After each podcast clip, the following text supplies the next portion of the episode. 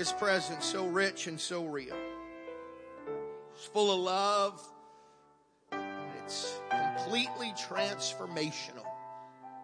If any man be in Christ, he's a new creature. Old things are passed away and all things become new. What a beautiful privilege. His presence so rich and real. We're grateful for yours. Happy that you're here. To all of our guests, thank you for being here.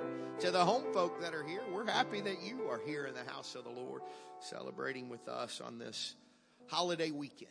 What a privilege it is at First Church to have the Alex Grana family with us. Alex, his wife Jacqueline, and their beautiful children, Wesley and Emerson, are with us today.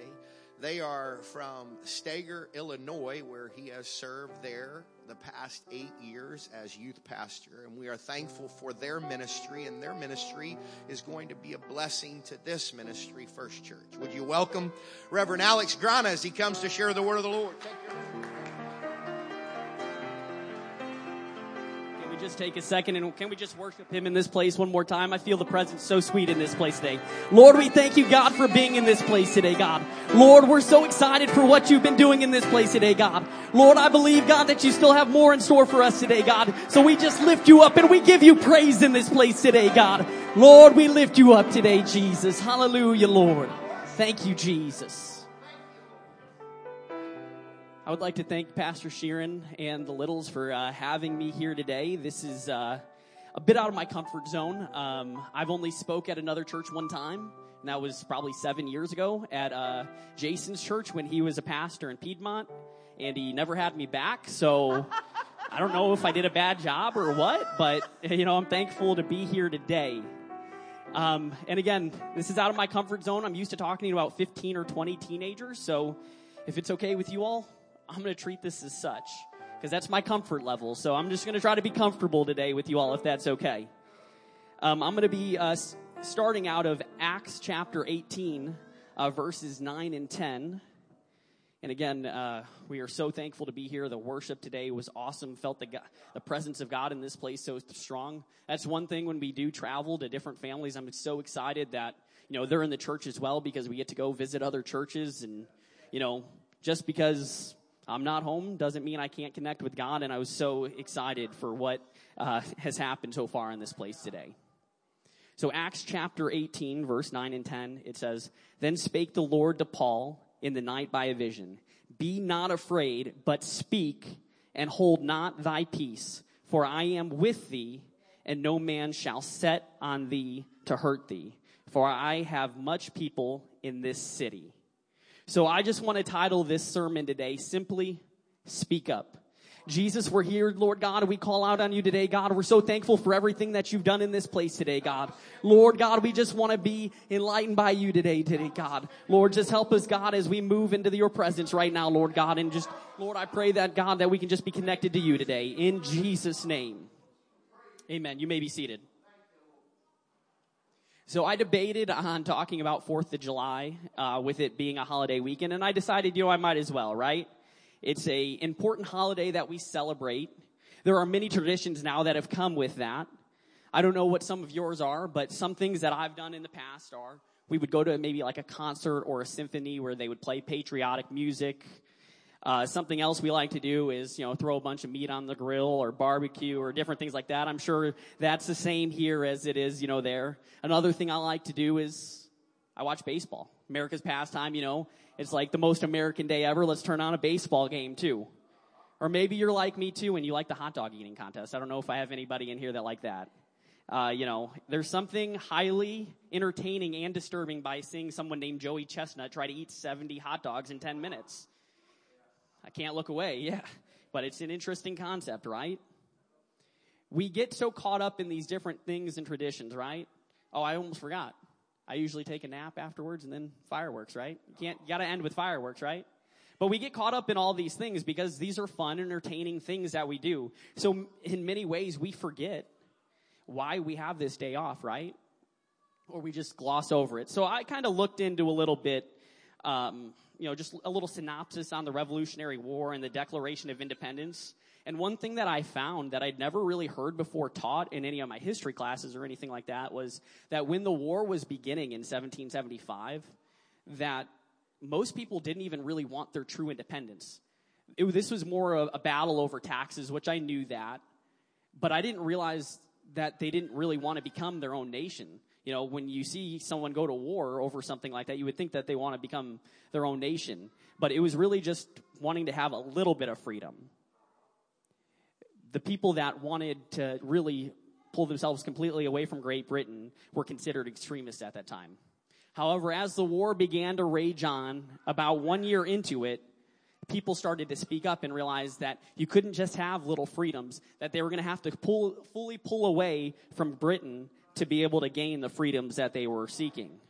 So in June 1776, Richard Henry Lee introduced a motion to Congress stating that the colonies should declare their independence. And as we know, it took a little bit more time. They grabbed 5 different people to help pull this document together, headlined by Thomas Jefferson. And they pulled this together, and in July 4th, 1776, that Declaration of Independence was signed by 56 men. These men that signed this declaration were brave men. They were men that were highly connected with Great Britain, probably had friends, still family members, still over there. And they had to make a decision. Are we going to just basically let these atrocities that were happening through the war and through the strictness that Britain was causing, were they just going to let that go? Were they going to stand tall, and were they going to fight for freedom? These men decided to speak up. These men knew that by speaking up, they were pretty much giving up everything if the war was lost. Their families would probably be persecuted. They would, in fact, face death because they were committing treason by signing this document, pulling away from Great Britain. And again, these were rich men, wealthy men, people that, you know, were highly respected both in the colonies and in Britain. But they chose to make a stand. Today, we live in a world that really doesn't have very many values anymore. Or very morals. We live in a world that can't even tell us, you know, what a gender is anymore. I was on the phone the other day, and I was filling out like a form virtually, and they asked me if it was okay if they put me down as a male person. I was like, of course, yeah, that's biologically what I am, right? We don't know what life is or what's right, right? There are no absolutes. The world instead tells people to speak their truth. And that their truth can be different from mine, and that's okay. The world doesn't want there to be absolutes. They don't want there to be any lines drawn in the sand of what is right and what's wrong. They want everything to be corrupt and everything to just kind of be okay. Another thing I was looking up when I was looking at this was how many religions are in the world. And according to Google, I didn't do that much research into this, there's 4,200 religions. And then I tried to look up how many gods there were. And in one search, I saw that there was 330 Hindu gods alone. So I would say there's hundreds upon hundreds of thousands of gods that people worship in the world today. So when we see things like that, we can understand why the world is confused. We can understand why there is so much heartache and so many things going on in this world. But we have to understand that we can make a difference, that we have the truth in our hands, and that we have to rise up and understand that that's who we are. We live in a world that is hurting, a world that doesn't know where to turn because they turn 10 different directions and they'll be told 10 different things. That's why it's so important that we make sure that we speak up today. Mark chapter 16, verses 15 through 18 says, "And he said to them, Go ye into the world, and preach the gospel to every creature. He that believeth and is baptized shall be saved, but he that believeth not shall be damned. And these signs shall follow them that believe. In my name shall they cast out devils. They shall speak new tongues. They shall take up serpents. And if they drink any deadly thing, it shall not hurt them. They shall lay hands on the sick, and they shall recover." When we begin to speak the name Jesus into our lives, signs and wonders are to come after, right? Maybe today you have lost family members. I know I do. I've had my dad. He's been backslidden for a vast majority of my life, 25 years of my life. But when we speak the name of Jesus, I know that circumstances can change in his life. And the same can happen for you as well, right? Maybe you have lost friends that don't know any better. We speak Jesus and things can change in their life as well. When we speak Jesus into our lives, these miracles will happen. Families can be restored. Sickness has to flee, all by just speaking the name Jesus. Going back to my first scripture in Acts chapter 18, for context here, we see that Paul, he would preach in front of different synagogues. And he was trying to reach out to both the Jews and the Gentiles at this time. But what began to happen was the Jews started to kind of, make fun of him, slander him, and they would talk blasphemous about the name of Jesus. So rather than be discouraged, what did Paul do? Because it would have been very easy for most of us. We would have probably just packed up, left, went somewhere else. He decided that he was just going to dust the dirt off his coat, is basically the way the Bible says it. And he was just going to focus his attention onto the Gentiles. He wanted to make sure that his voice was still heard, even if the people that he originally intended it to be for weren't ready to listen. And he didn't lose his ground there. That is something that I feel like happens to us as well in our lives. We are so excited. We have a church service. We hear an awesome message about how we need to reach the lost. We need to save the lost. And then we go out. We have a few people that we want to target, and maybe they don't hear our message, or maybe they reject that message. When I was in high school, I knew I had a call on my life. I didn't know exactly what it was going to be, but I decided that I was going to go to Bible college. So didn't know where I was going to go. At the time, it was still Gateway. I was looking at Gateway and Indiana Bible College. So I had to write a paper about what college I was going to go to. And it was something that everybody was doing. They were writing to about their universities. It was like that intro thing that you have to write to go into college, right? And I remember when people started asking me, you're going to go to U of I, University of Illinois, you're going to go to Illinois State, going to University of Chicago, where most people were applying, or DePaul. I'm like, no, I'm going to apply to Gateway, and I'm going to apply to Indiana Bible College, and I'm going to write my paper based off of Gateway because they actually have parameters around it. And after that, I started kind of being ridiculed by friends that I had known since I was 6 or 7 years old, and that was okay. It wasn't what I wanted. It wasn't what I desired, but I knew what I needed to do. And no matter what they said, I was still going to follow after Jesus. I was still going to speak the name Jesus. So even though they came after me, I just realized, okay, I just need to continue on. That person, move on from that one. They are not interested. Move on to the next. And eventually what happened was I had a friend, Joe. He was someone that, came from a semi-rough home. So he usually didn't want to be home on the weekends. So what I started doing is we had a connection. We liked playing video games. We both liked football. We both liked basketball, these different things. So we had that connection there, and it started to where he would spend the night Friday, go home Saturday. But next thing you know, staying the entire weekend. And with that would be coming to church with me. And when that happened, being a teenager that I was, even though I felt a call on my life, you go through stages where you're probably a little lukewarm. So I remember praying this prayer, okay, God, Joe's coming to church. I know this is what you would want. You want me inviting people to church. But please, let's keep the spirit, a little chill today. Don't want to scare him away, right? Don't want him to think I'm crazy or anything like that. So this happened for a while, and obviously it probably affected my relationship with God here because, again, I was trying to keep it as tame as possible. And Joe came to church with me for 3 or 4 months straight. And then what happened was it was our youth week. So for us, when we have youth week, I don't know if you do something like this here. It starts on Wednesday night, then we do Thursday night, then Friday night, and then Sunday, right? We take a break on Saturday. So we had this young preacher from Alaska, Josh Herring, in.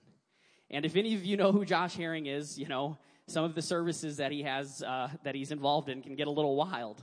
And I remember, I didn't know who this guy was. I'm like, God, you've been doing it good so far. Joe's still coming to church. He's in youth class, so he's hearing the word of God, and yet he hasn't been scared away. I was like, let's just keep that the same.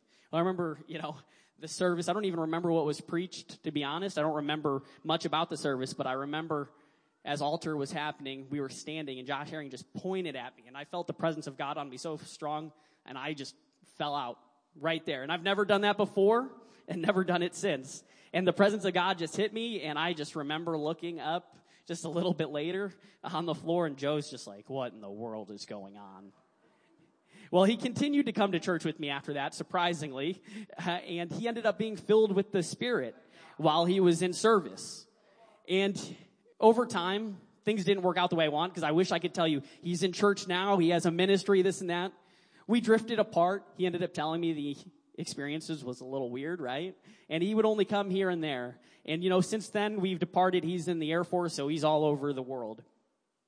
But what I do know is that he encountered God in that service. And through me being able to reach out to him, I believe someday we'll be able to talk someday, and he'll tell me, like, there came a time in my life where I remembered. There were so many things going on, but I remembered that God touched me, that God was in that place, and that, you know, I pray that he seeks out after God. And that's the way it goes sometimes. My youth pastor told me a story about his friend that he had in high school. And what happened was he would reach out to him, he would talk to him, and the guy would entertain it, but he wasn't super interested. And so eventually they lost contact, as it is. This was really probably the days before social media, the days before every single person had a cell phone. So you would just lose touch with people after high school. And he remembers walking into a rally, and that friend that he reached out to was there. And he's like, man, I was hoping I would run into you someday. He was like, those things that you talked to me about in high school, you know, they really stuck with me. And there came a point in my life where I was broken and I was confused. And I just remembered the things that you told me, the things that you talked about in your testimony. And that, you know, it was able to, you know, just bring me through. And I was able to find a church. I remembered, you know, that you were Pentecostal. So I looked that up, and, you know, I was able to get saved. And those are the things that can happen that we don't even realize. So many times in our lives, we want to see instant gratification, especially in a day of social media. I can look, or just cell phones, smartphones. I can look up, you know, anything I want right now on my phone and have an answer in like 30 seconds. Drives my wife crazy. Because I'm okay being right and I'm okay being wrong, but I hate not knowing. So we used to, you know, hang out and do things, and I'd be like, oh, I think this is this person. She's like, no, that's that person. And then I'll pull my phone. She's like, don't you dare touch your phone. And I'm like, okay. And then she'll run to the bathroom, and I'm like, good. Figured it out. I was wrong, but it's okay. I was wrong. I don't care. I just needed to know what was going on. So a lot of times we take that into the way that we speak up about Jesus. We want to see instant gratification. We want to see our lost family members and friends saved instantly. We're like, God, I prayed. I interceded for them. I cried for them. Why aren't they getting this? And I've thought this myself. My brother was able to go to Indiana Bible College, and a cool thing was that he was on their group there, and he was a guitar player. So every year, we knew my dad would at least come to that. It would be the only time he would be in church for the entire year, but we knew he would be there. And every year, he would pray back through. Every year, God would touch him so strong, and he would just surrender in that place. Yet, to just go back home and say, oh, you know, I couldn't get to church today. You know, I got a little busy. Oh, I got called into work. You know, his priorities still at home weren't changed. But again, I know that he's felt that presence. I know he knows what is true. And I know that eventually God will work that out. We have to make sure today that we continue to speak up. We have to make sure, like Matthew chapter 22, verse 39 says, that it's, and the second is like unto it, thou shalt love thy neighbor as thyself. I think that's a hard thing to do sometimes, right? People drive us crazy. I get super annoyed with different things all the time, right? But when we speak Jesus to the people we come in contact with, we have to remember to do it in love. And it's not about us. I think oftentimes when we're speaking out, we aren't seeing the results that we would like. So again, it's easy to be discouraged. It's easy to become combative with people sometimes, right? Again, especially in a day and an age of social media. I've seen so many arguments about different things, political stances, church things on social media. And it drives me crazy because you're not going to change anybody's mind there. We have to make sure that we come at it with love. We have to draw that line in the sand and know what right and wrong is. But again, we just come in with love. We have to make sure, again, that we avoid those confrontations, but we are standing strong. And I believe, too, that when we are speaking up and when we are in tune with God, that he'll point us in the right direction and show us how to reach out to these people that we never thought would even want to entertain the idea of who God is. I have a coworker. He's a Muslim, and we have a lot in common. This may make a few people upset, but we're really big Chicago Cubs fans. So we would talk about that. We love Notre Dame football. We love the Bears, and we loved a lot of the same food. So we would talk about baseball, football, and get really good food and just have great conversations about, you know, nothing of importance. But one day we're taking a walk, doing our normal thing, and he starts telling him about his religion and what he believes. And he's like, oh yeah, I got Christian friends like you. He's like, I don't believe in three gods though. You know, that's what he said to me, like you guys do. And I was like, whoa, easy, wait a minute, slow down there. I was like, I don't believe in three gods. And he's like, oh, well, what do you believe? And I'm like, did this guy just ask me what I believe? Like, let me jump right in there. So I was able to start talking about Jesus' name baptism and how we only believe in one God, and that we believe that, you know, the Spirit comes and lives with us in us and dwells in us, and that we're Spirit-led people. And I haven't seen any fruits of that labor yet, but the fact that I was able to share that with someone that I never thought would even be the remote possibility, especially, you know how it is in workplaces today. You can't really talk about your religion. And when that door opened up, I was like, all right, I'm going to take that. Another thing, I was playing golf last week with a friend that's been playing basketball with our church guys probably for like 7-8 years. But he's a pretty crass guy, you know, says whatever he wants, whenever he wants, does whatever he wants, whenever he wants. Never thought for a minute he would open up a door for me to start talking about God. And we've invited him to church, a couple things here and there, but just never really showed any interest. And he kind of looks at me randomly. We're on like the third tee, and we're waiting for the fairway to clear up, even though neither one of us was probably going to hit the fairway. And he just looks at me. He's like, so are you Protestant or something? And I'm like, no. I said, I'm Pentecostal. He's like, is that like people that speak in tongues? And I'm like, yeah. And so I started talking to him about that in Jesus' name baptism, that we're Spirit-led people. Again, same conversation. And he's like, oh, yeah. He's like, you know, I actually kind of come from a background kind of like that. You know, he's like, I used to go to this convention where, you know, people would be laid up in the Spirit and people would be speaking in tongues and this and that. And I'm like, I had no idea. And that's, you know, what will happen when we just let God take over, when we just live in a mindset where, God, okay, I need you to order my steps. I don't know how I'm going to reach out to this person, but I know that you can bring me there. And God will open up those doors for those conversations to be had. We have to make sure that we're ready. There's a minister, Jim Sliva. He's at Indiana Bible College. He talks about how he's always in a constant state of communication with God. And that's what I want to be in. I'm not there. I wish I was. I need to be there, though. But that's what we need to have. He's like, okay, God, what would you have me do today? Where would you have me go? What would you have me say to this person? And you know what? I went to him for advice several times, and it's like sometimes I was like, he knew I was coming in. He knew what I was going to ask because he's already been praying about it. Like, you know, where are you going to lead me today? And that's how we can be, too, if we just let God take over and let God take control.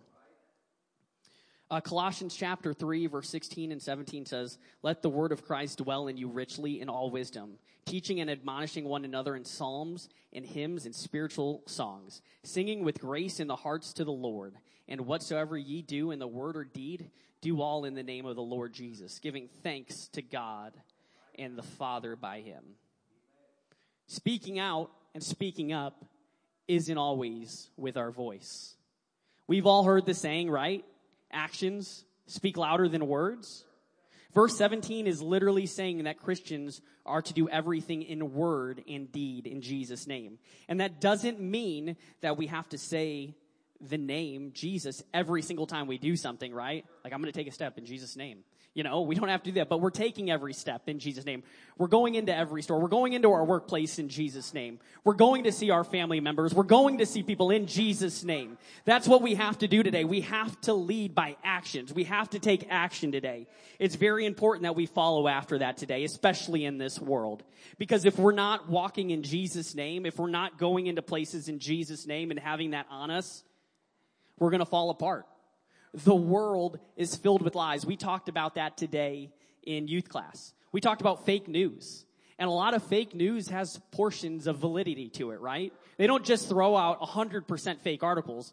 It's like maybe 70% true, and that 30% is what twists you. And the devil does the same thing to us as well, right? We talked about that. The devil knows the Scripture. He knows what it says. So he takes different things from the Scripture, and he twists it. That's why it's important that we're Spirit-led. That's why it's important that we have those actions, that we go after it. That's why it's important that we hide the Word of God in our heart. In everything we do, He has to be in it. And you know what else happens? People like to see Christians fall. They like to see them fail. Because we talk about different things. We talk about the love of God and how He's done different things in our life. But they're just waiting to see if you crack. Something for me that was a big issue for me as a younger adult, and every once in a while I still have to watch it, is I have an attitude problem when I play basketball sometimes. I think other people have probably experienced that as well. Softball, same thing. So maybe just sports. Well, just sports, attitude, you know.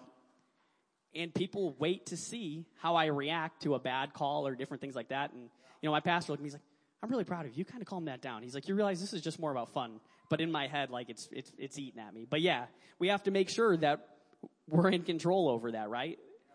We have to make sure that people see us for who we are, and who we are is people that have relationship with Jesus. Not someone that just talks about it and is fake, right? Because that's what people want. That's what people hope, is that we're fake. They want to tear us apart. But we have to make sure that we're walking in Jesus' name, that we're walking with him. Also, we have to make sure that our expectations and our lives change once we are walking with God. When our faith is activated, that's when we see God move. I was talking to Jason about this earlier. I was like, we see so many great moves of God at camp meetings or youth conventions or Congress, different things, right? And what's the difference there? It's just expectation. It's just faith of the people walking into the door. I had a young person come up to me, and this is like, Congress was like a year away.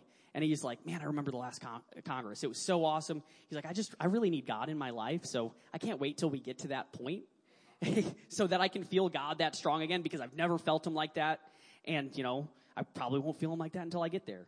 And I just looked at him. I was like, you are setting expectations that God can't move in your own church because of your expectation, because of your faith. That's why it's so important that when we are Spirit-led and when we receive the Holy Ghost and when we are just moving in his midst, that we come with the same expectation here in this building as we would to when we go to a camp meeting or a convention or a Congress, because the same God is in this place that is in those meetings there. The same God is overseas where we see the revivals and, you know, people, you know, being healed is here in this place. If we would just raise our expectations, God would move in a mighty way. It's all about what we put into this relationship. God is ready to move. God is ready to work. But do you believe? If we would just believe and he would just speak up, God is ready to work in this place, right? The enemy, too, is going to try to distract us as we are getting to these points in our life, right? Again, we've talked about it a little bit, discouragement, right? It's frustrating at times when we don't see things that happen. But another distraction that he puts in our life is things in our lives change, right? We go through different seasons. We go through different times where things are good, things are bad. So in those seasons, especially if season of change is coming up, God, the devil likes to kind of sneak in and say, well, why would you do anything right now? You're leaving anyway, or you're moving on, right? You know, talking to a few people, it sounds like a lot of people are going to Bible college, right? I got a cousin, I call him a nephew because he's way younger than me, but he's going to Bible college, and he, you know, got up and he did like one of those sermons that, you know, you guys do on your Wednesday nights, and he was like, you know, in my mind, I'm like, okay, I'm going to Bible college, I can't wait for that, that's when my ministry is going to start. And he said, but then he had to think about it, he's like, why am I not doing anything right now in this place? This is the time that we need to be moving. It doesn't matter if you're moving on in a couple months. It doesn't matter if you feel like change is inevitable in your life. We have people that we come into contact right now that need Jesus, and we may be their only chance to hear what Jesus can do for them in their life. 2020 was pretty rough, probably for a lot of people.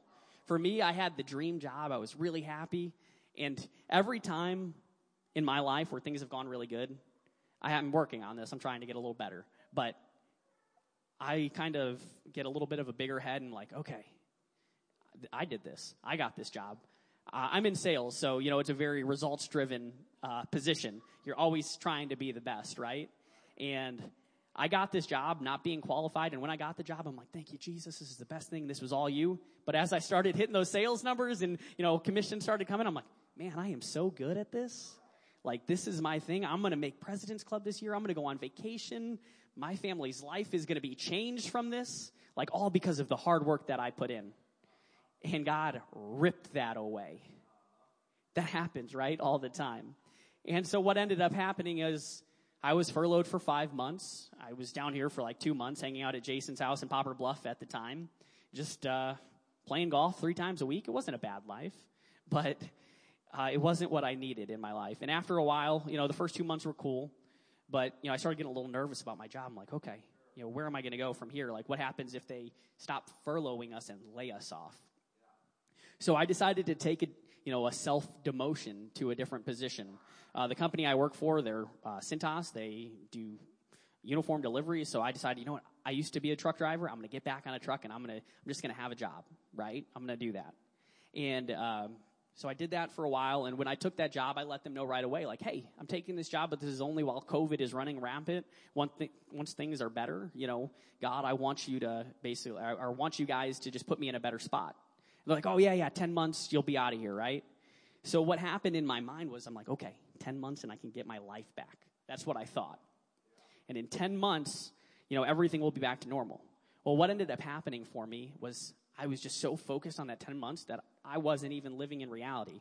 I would come home, I would eat dinner, I would sit on the couch, I would fall asleep on the couch, and I would wake up and do the same thing the next day. And another thing that was going on in my life at the time is we weren't really having youth class, which was another big portion of my ministry. But because of COVID, we weren't even really, you know, we were having one service, and so it was very hard for me really to get my mind wrapped around anything else other than let me just get past this point in my life.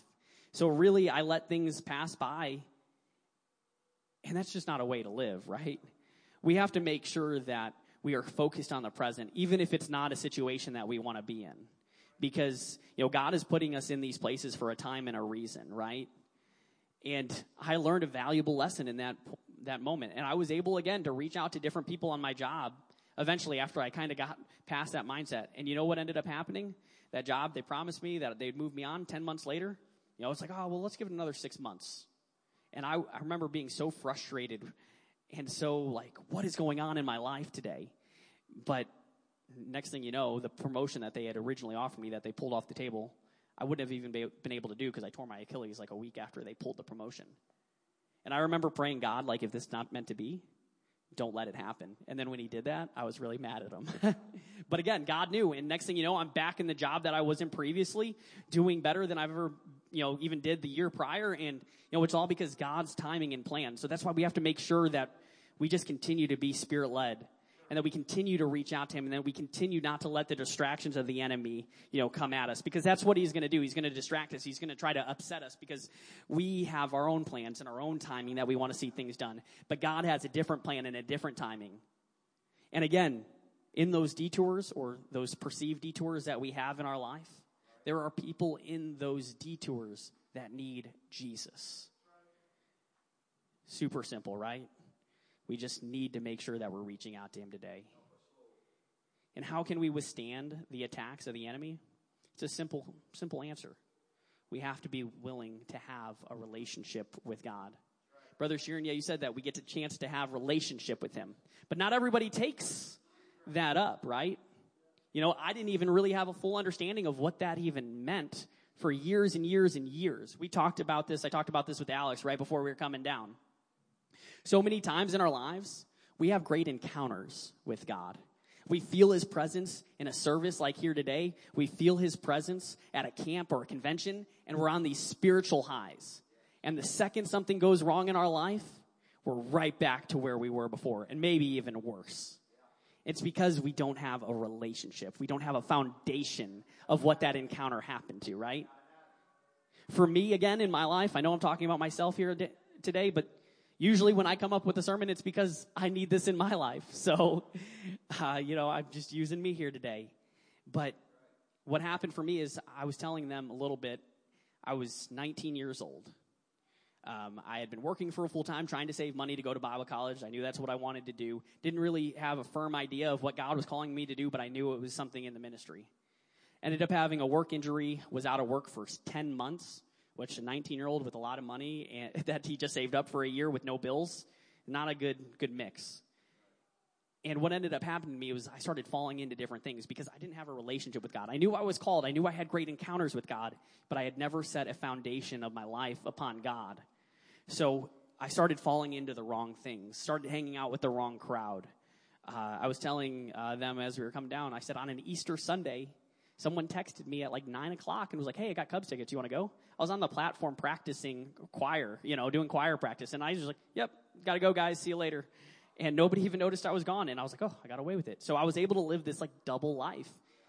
But eventually it started to catch up to me. You know, the body didn't start feeling right. You know, my mind was so just at, you know, I just couldn't think straight, right? You know, I couldn't figure out what I wanted in my life. The double life was starting to get to me. And it was either I need to just walk away from God or I need to really, you know, stand firm. It solidified that I went to at night. I hung out with my friends. We did way too much. And I woke up the next day feeling awful. And I'm like, God, this isn't what I want. I promised you when I used to pray when I was 16, 17, 18 that I would never get into the party scene. I would never do these things. What has happened to me? How have I gotten into this?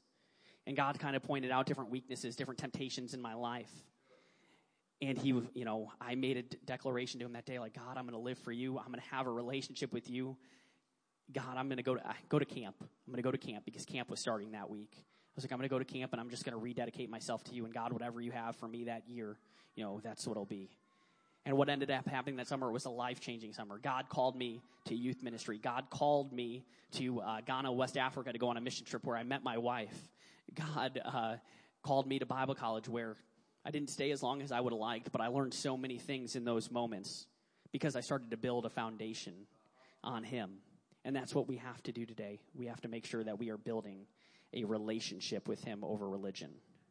Two people that I think about when I think about relationship over a religion in the Bible are Saul and David, right?